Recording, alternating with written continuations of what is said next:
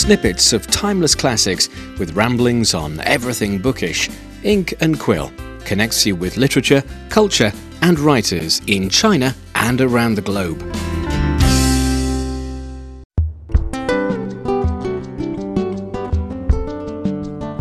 Discovering literature and following the stories behind your favorite authors. This is Ink and Quill. I'm your host, Zhang Wan. As 2017 comes to a close, it's high time we wrap up this year by talking about our favorite race in the past 12 months. Therefore, in this episode, our book critic Shi Yu will be joined by Ning Jing and Si Rui, two bookworms with their own unique understanding of literature, to discuss some of the best books they came across in 2017. Let's take a listen. So, Shi you've introduced us to a number of great books over the years, and uh, now shall we start with uh, our yearly book review? Well, you know, it's really difficult to make a selection of the books of the year because, you know, as a book critic, mm. I feel like it is the greatest bonus point of my job that I could spend my days reading all kinds of books. But sure. it is also the greatest downside of my job that it's impossible for me to, to talk about all the terrific readings. Mm. So, for the books of the year in mm. 2017, I want to recommend something should be regarded as timely, represents the spirit of this time and age. So probably not all of them were mm -hmm. published this year, but I still think they're perfect for 2017. Mm -hmm. Mm -hmm. So where should we start? Shall we start from the fiction category? Yeah, yeah, yeah, sure. Actually, 2017 started with uh, Women March on Washington and ended with the uh, Me Too movement. If you guys have noticed, yeah. it's a mm -hmm. huge, uh, huge movement on social media, the kind of empower women to talk about this experience, to speak up against sexual harassment. Mm -hmm. So I think that's the reason why the dictionary Merriam-Webster is the mm -hmm. right pronunciation. It kind of how I pronounce it. Yeah, yeah. it's kind of declare feminism as okay. the word of the year. Mm -hmm. So that's the reason why I want to choose a quite a, a landmark feminist reading. It's called The Handmaid's Tale by Canadian author Margaret Atwood. Mm -hmm. Oh, that's a good book. Yeah, have you read about it? Um, just some introduction. Okay, so to give you guys mm -hmm. and our listeners a brief introduction about what The Handmaid's Tale is, mm -hmm. it's actually a dystopian novel, mm -hmm. and it's set in somewhere I don't know, it is 21st century or 20th century, but it mm-hmm. is set in a dystopian society, and it's a patriotic society which used to be United States, mm-hmm. and because at that time the society they are facing you know severe environmental disasters mm-hmm. and pledging birth rate Okay. So the regime kind of strips women's rights. I mean, all kinds of rights, including uh -huh. their property and everything, and kind of force those people who are still defined as fertile okay. to serve as so-called handmaids to bear children right. for mm. powerful men and their barren wives. Mm -hmm. So it sounds like a speculative fiction, mm -hmm. but the author once said she kind of drew inspiration from a lot of historical events so even though it published almost you know three decades ago, mm -hmm. I still think it's quite it provides a really chilling portrayal of everyday sexism that women are facing on a daily basis. By the end of the book, Atwood actually said the handmaid tale doesn't come from far away and long ago. There are possibilities within every society. So uh, mm -hmm. I think mm-hmm. it's quite an interesting one yeah, you know, exactly. to recommend in by the end of 2017. Yeah, yeah, I think so too. I've read somewhere that the heroine in this book, uh, Offred, the Offred, name yeah. is actually has some sort of uh, hint towards this this kind of society. So Offred means off Fred, right? Yeah, mm. yeah, because the commander, her master, is mm -hmm. called Fred. So it means she is kind of the object, property of him. Okay. So that's the reason why her name is Offred.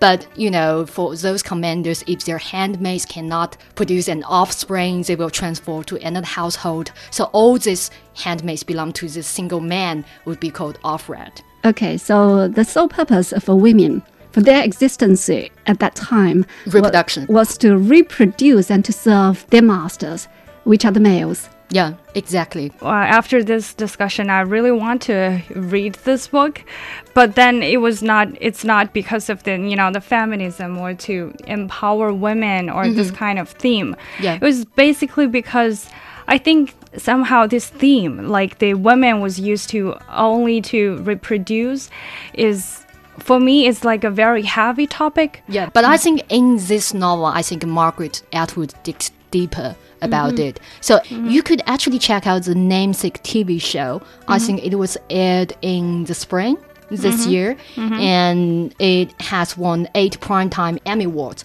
for, Okay. for 13 for nominations. The TV Okay. show actually modernized like certain elements about this novel because the novel was written in the mid 1980s. I think it could give you some insight about how to empower women.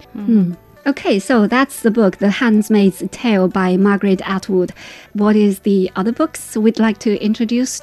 Well, this year I just realized my selection ran from memoir to serious literature and usually cover some really big, heavy, and sometimes difficult subjects. And I just feel like my second pick probably won't be that, well, light-hearted. It's No. called Stoner by Ah. John Williams. Mm-hmm. Okay. This book was published in 1965 mm-hmm. and it was published by American author called John Williams. Yes, mm-hmm. John Williams. So he was kind of a nobody around that time. He was like, you know, unassuring no- novelist. It was until 2013 that people start to paying attention to his books. Yes, I read some reviews about this book, and uh, people say that uh, although there there were very good reviews about his book back in 1960 something, Yeah. 65, Yeah. the book didn't sell very well. Yeah, it was it not was, a commercial It was success. only until in after the 2000, and then people start to realize, oh, this is really a good book. It's a sad book, but a vivid life is there in yeah. the book. Yeah. In some way, I think the the writer John Williams is kind of describing his Himself? his, his of. own life because he uh, he teaches in a university there. It seems to us that uh, he lived a quiet life. Yeah. And, it just resembles the hero in his book Stoner. I think he's the typical anti-hero. Um, okay, the main figure. the protagonist, his name is quite funny, kind of shows some similarities with the author himself. It's called William Stoner. So he was born into a really poor family. They're, mm-hmm. you know, farmers for generations. Mm-hmm. When his parents sent him to school, wanted him to study some farming mm-hmm. technologies. But he turned out he got interested in literature. Mm-hmm. So he kind of bid farewell to his parents and start to become, you know, a scholar. But it's turned out, even though he has dreams, he has passion, he really wants to be a good teacher. But his life is just a total disaster. His career, uh, his students, his marriage, uh, his relationship with with Daughter. yeah, with his daughter. And turned out when he passed away, he's still uh, disappointed in the eyes of others. When I read the book, I understand why people don't like it. Because people don't like the story of a loser. But I feel like it's so vivid. It's like those nobodies, those insignificant individual, they mm-hmm. still has passion, they still have ambition to tell. Just we have never noticed that. Yeah, but when I read it, I was thinking it's just when you say it's vivid, somehow to me it's like it's unreal because I believe like someone has to be good in some like or lucky in some areas, but in this story he seems like to you know lose in ev- all the area and then maybe the only thing that he can cherish in his life is uh, what is her name like Cal Uh, the Catherine? the- the- Catherine, right? Catherine. That the- was the- like the woman he had an affair Affair with. with. yes. Yeah, yeah. That I feel like she was the only thing that can maybe light up a little bit in his life. And Yeah. what I don't understand about the story is that his relationship with his wife. I don't know why what Edith. happened. Yeah, Edith. Like I don't know what happened to Edith that she could be so ignore not ignorant but sometimes indifferent to The husband. the stoner, yes, for a lifetime and try to somehow sabotage the relation between uh, stoner and his daughter.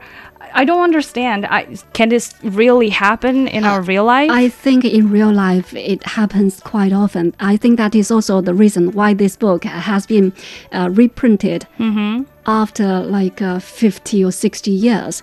It's just because people start to realize that there are people living like Stoner everywhere.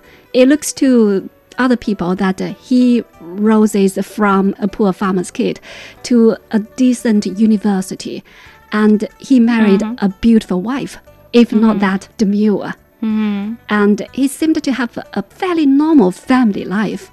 It's just that, that people don't know. Actually, uh, deep down, he doesn't feel happy.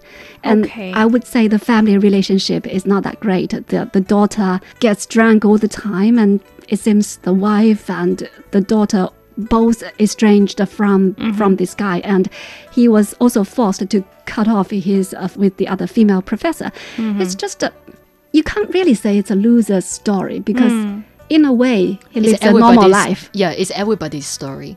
yeah, th- i think it's just at this point that makes people But, but I, I do understand why Suri doesn't like this book very much Mm-hmm. because it has a very passive tone. Yes. Yeah. Mm-hmm. So it actually comes to my attention to the first essay collection I really want to recommend.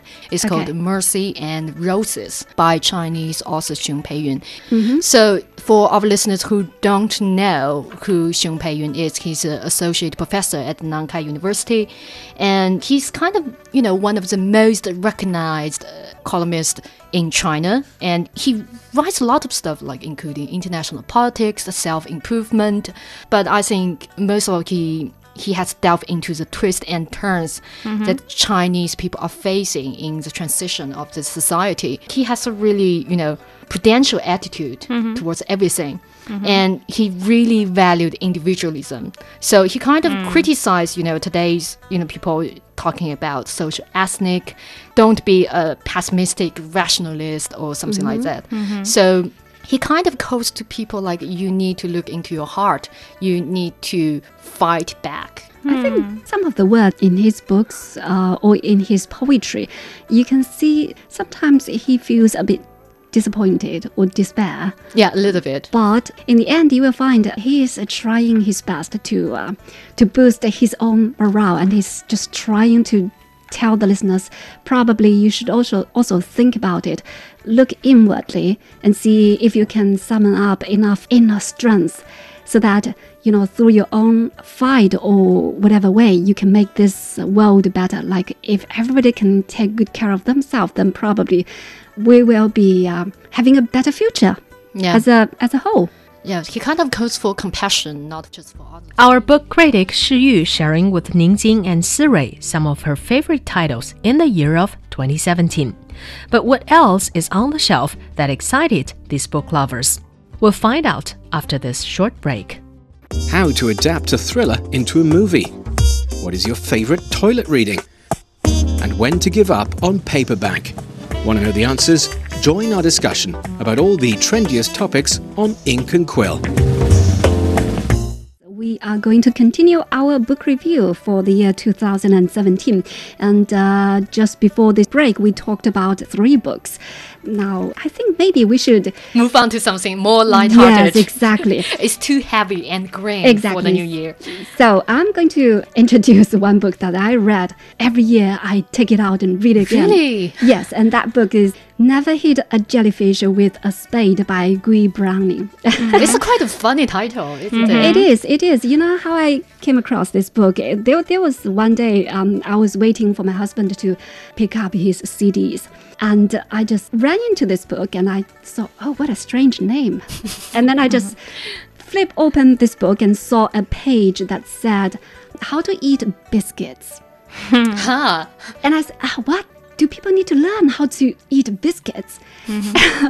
so it caught my attention, and I just read a couple of lines, and it was hilarious. Mm-hmm. I was totally fascinated by it. Basically, there are two kinds of people who eat biscuits. One is the uh, dunkers, who will just dip this uh, biscuit into the tea and just eat uh, bits of it and then wait until the next dip.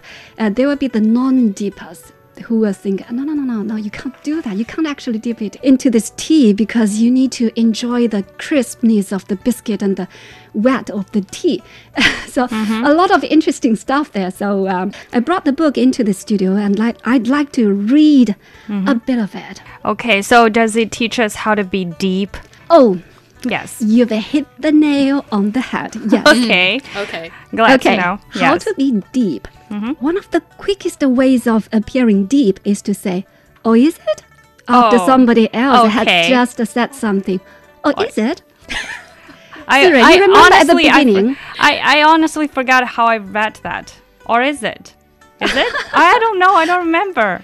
Right, you've got it. Yeah. Yeah. Or is it? Or you've got some other ways. Um, If mm-hmm. you are going to be deep, mm-hmm. don't wear bright colors.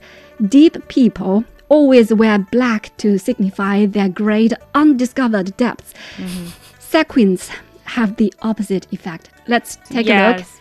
I Um, think you're talking about Shi Yu. Yeah. She's wearing black. She's really deep. Yeah. oh, there's one more line. Uh-huh. A vital accessory for deep people is a difficult book, preferably by a Russian author specializing in poverty, misery, and death. Okay, What's I, that? I like the idea, but um, I don't have any Russian books. Oh, you Probably I don't? can. I don't. Too grim for her. Uh, Shi Yu, maybe you can lend her some of yours. Okay, I so think I can start from the dressing. I'll start wearing black tomorrow. What are you wearing now? I'm wearing purple. Not deep enough. Yes. okay, okay. So Suri, tell us which book delights you the most. Okay, so in 2017, I don't think I've read that much deep books that Okay, can thank you. that can match your black sweater. But um, I found this book about roses very, you know, uh, informative and also helpful when you are like a fan of gardening. So this book is called The Bible of Roses. So Bible of Roses is actually an introduction on roses culturally and botanically and includes the classic book Roses, done in 18th century, and it also tells the uh, stories behind the creation of the book Roses. So it's like two segments. One segment is the introduction of another book, and then the other segment is the content of the other book. So now I have to introduce the book Roses.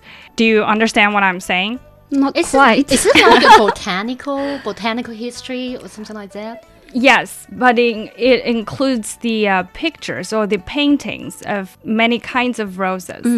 It's like uh, 250 types of different roses are collected in this books. Okay, so I'll start from the introduction of the, the book, Roses. It's actually done by a French painter and botanist called Pierre Josephine Redouté. I don't know how to read its French name. and it's done in 18th century. And Redouté is the uh, official artist for the French Empress Josephine, who's the first wife of Napoleon. And she owned a very famous Malmaison castle in which there's a very famous rose garden.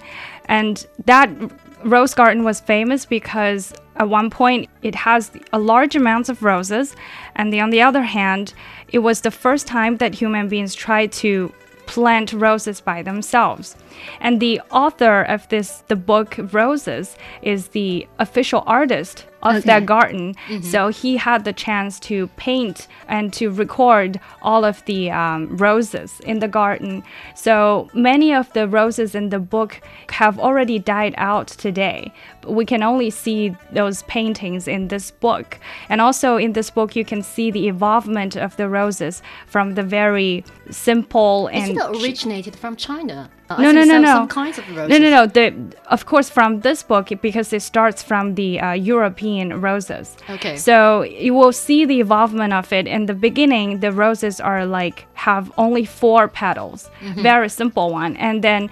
Especially after the introduction of Chinese roses into European, they have more layers, multi layers of petals, and it gradually becomes, you know, so-called elegant and graceful as Ah. it today. Well, Siri, you know Mm-hmm. what? You gave us a lot of information about roses. That Um, I'm going to be interested okay. in would be the pictures. Yeah, yeah. So the pictures are very real. It's, it's realism. It look exactly like pictures to me. and Well, I know what kind book. of birthday present I should give you next year. Yeah. Uh, yeah, me too. Uh-huh. And don't give her too much. Okay. Why? Okay. Just leave me some of those roses.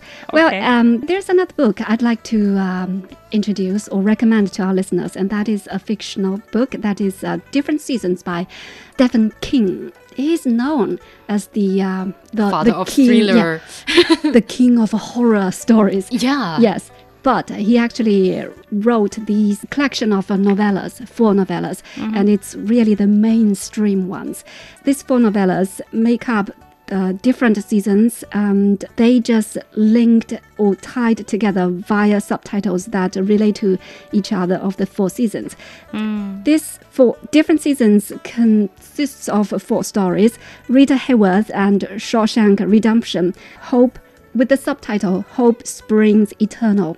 I think you guys must have known this because there's a very famous movie made out of this novella that is the Shawshank Redemption. It's probably the only one I have ever heard about. You've ever heard about? Yeah. It competed with uh, Forrest Gump for that year's Oscar. Ah. It was nominated, but just lose out to Forrest Gump. I mean, this novella uh, is the one that I like best out of these four stories, um, which are Rita Hayworth and Shawshank Redemption, an apt pupil, the body, and the breathing method. So I'm going to introduce these these four stories. The first one uh, is about a young banker uh, who was falsely put into jail. And he was accused of murdering his wife and Ah, her lover one. but it was false. And this guy remained composed and always hopeful. And he finally found his way out of the jail in his hmm. own way, hmm. find his own justice. Hmm. And the the second story is the apt pupil. This one is really thought provoking because it tells a junior high school student who accidentally discovered that there there lived in his uh, town an old Nazi officer who uh, who was the um, like the commander of a death camp, and so he went to probe the case. But instead of reporting the guy to the police, he made it this kind of evil for fun. He forced this old man to tell his uh, cruel stories how he killed all those people, and eventually these two guys, you know, because of this kind of evil bond between them, they were driven to monstrous actions later on. So it's really a disturbing novel for me. And the third one is um, you guys are so deep. yeah. well, Okay. the, the third one is The Body, which uh, tells the story of four young boys trying to find their passage to life through finding a dead body of a missing child. And they did. They did find the, the body, but then it was until then they found what it really means to be dead. Uh, the last story is the um, the breathing lesson, which tells about a woman's persistence in giving birth to an illegitimate child. Okay. And the latter three story all had a horror kind of feel to them because Stephen King is famous for Yeah, his but, but, horror but they're just books. fictional. It's, it's still there. Yeah, but if you want some real horror and you want some real political intrigue, you know, Uh-huh. some mm-hmm. twist and turn, mm-hmm. there's some book I really, really want to recommend to you oh, guys. Oh, come on. Mm-hmm. 1453, the Holy War for Constantinople and the clash of the Islam and the West. Sounds The- very interesting, actually. so, for people don't know what Constantinople is, is you know the former name of Istanbul, uh, you uh-huh. know, the capital of Turkey. But it was used to be the capital, or say the domain, the domain, the, the nation state of the Byzantine Empire, who rules over this uh, ancient Greek colony from the fourth century to the mid 15th century. So, even though this book is basically covers the clash of this ancient empire. But mm-hmm. the author himself, he's a famous British historian, he mm-hmm. delves in, into the back and forth of why those Christian nation states in Italy didn't reach out, why it falls and everything. And he makes history because history sometimes is a bit too dry and dull. It's because we have too many historical jargons. There's mm-hmm. something we don't understand. But he has a skill to make to make his a historical nonfiction sounds like a fiction, mm-hmm. and he gives enough oh. voice to both sides. He he doesn't give any quick judgment mm-hmm. about who's good or who's evil. It's Okay. just you know the turn of power. It's just people say goodbye to the Crusaders. People say goodbye to the medieval time. So mm-hmm. it's, a, it's the rise of the Islamic world. So in the mm. way, it, it is a must read for people to understand what's going on about Islam and the world today. And if you, to some extent, I think if you want to understand immigrants' crisis in Europe today, I think you should read this book as well. Sounds like a very, very interesting book. Yes. You know, I'm glad that uh, he didn't make it kind of like a historical teacher's book. No, just it's the dry stuff. Uh, you know, I read from some of those reviews that uh, he Mm-hmm. truly made the description of the war vivid and very, very interesting. And I, Sometimes a bit too graphic. yeah, I'm, Ah, I think. I'm going to buy this book and read it after I finish Claudius the God and his wife, uh, Messalina by Robert Graves. It tells about the uh, the Roman Empire at the beginning, and I think this book, the, mm. the one that she just recommended, tells about the finish of mm-hmm. this empire. Mm-hmm. Very interesting. Yeah, I think I'm going to read that as well because currently I'm reading another book that's a little bit similar to 1453. It's mm-hmm. called The Clash of Civilizations and the Remaking of World Order by Samuel Huntington. I know it's a very old book, but it's also It's a good one. Yeah, Yeah, it's a good, good one. one. And although I don't think this book is written in a way, as you said, like like a novel, like a fictional kind of thing, it's but I, I think it's very juicy. Like once I start to read, you know, I can't put it down. And when you mentioned the uh, Constant Constantine Pol Pono Nopo Constantinople. yeah, Nople. I was thinking about the, you know, uh, the Turkey part mentioned in this book as well. Yeah. And I think uh, Samuel Huntington actually defined Turkey as like a torn country. By torn country, he means that uh, Turkey actually is rooted in some culture, but the leaders of the country doesn't like that. Then they want to change it to something else. So that's why you feel like Turkey has this uh, culture that's closer to Russia, but they want to join the European group.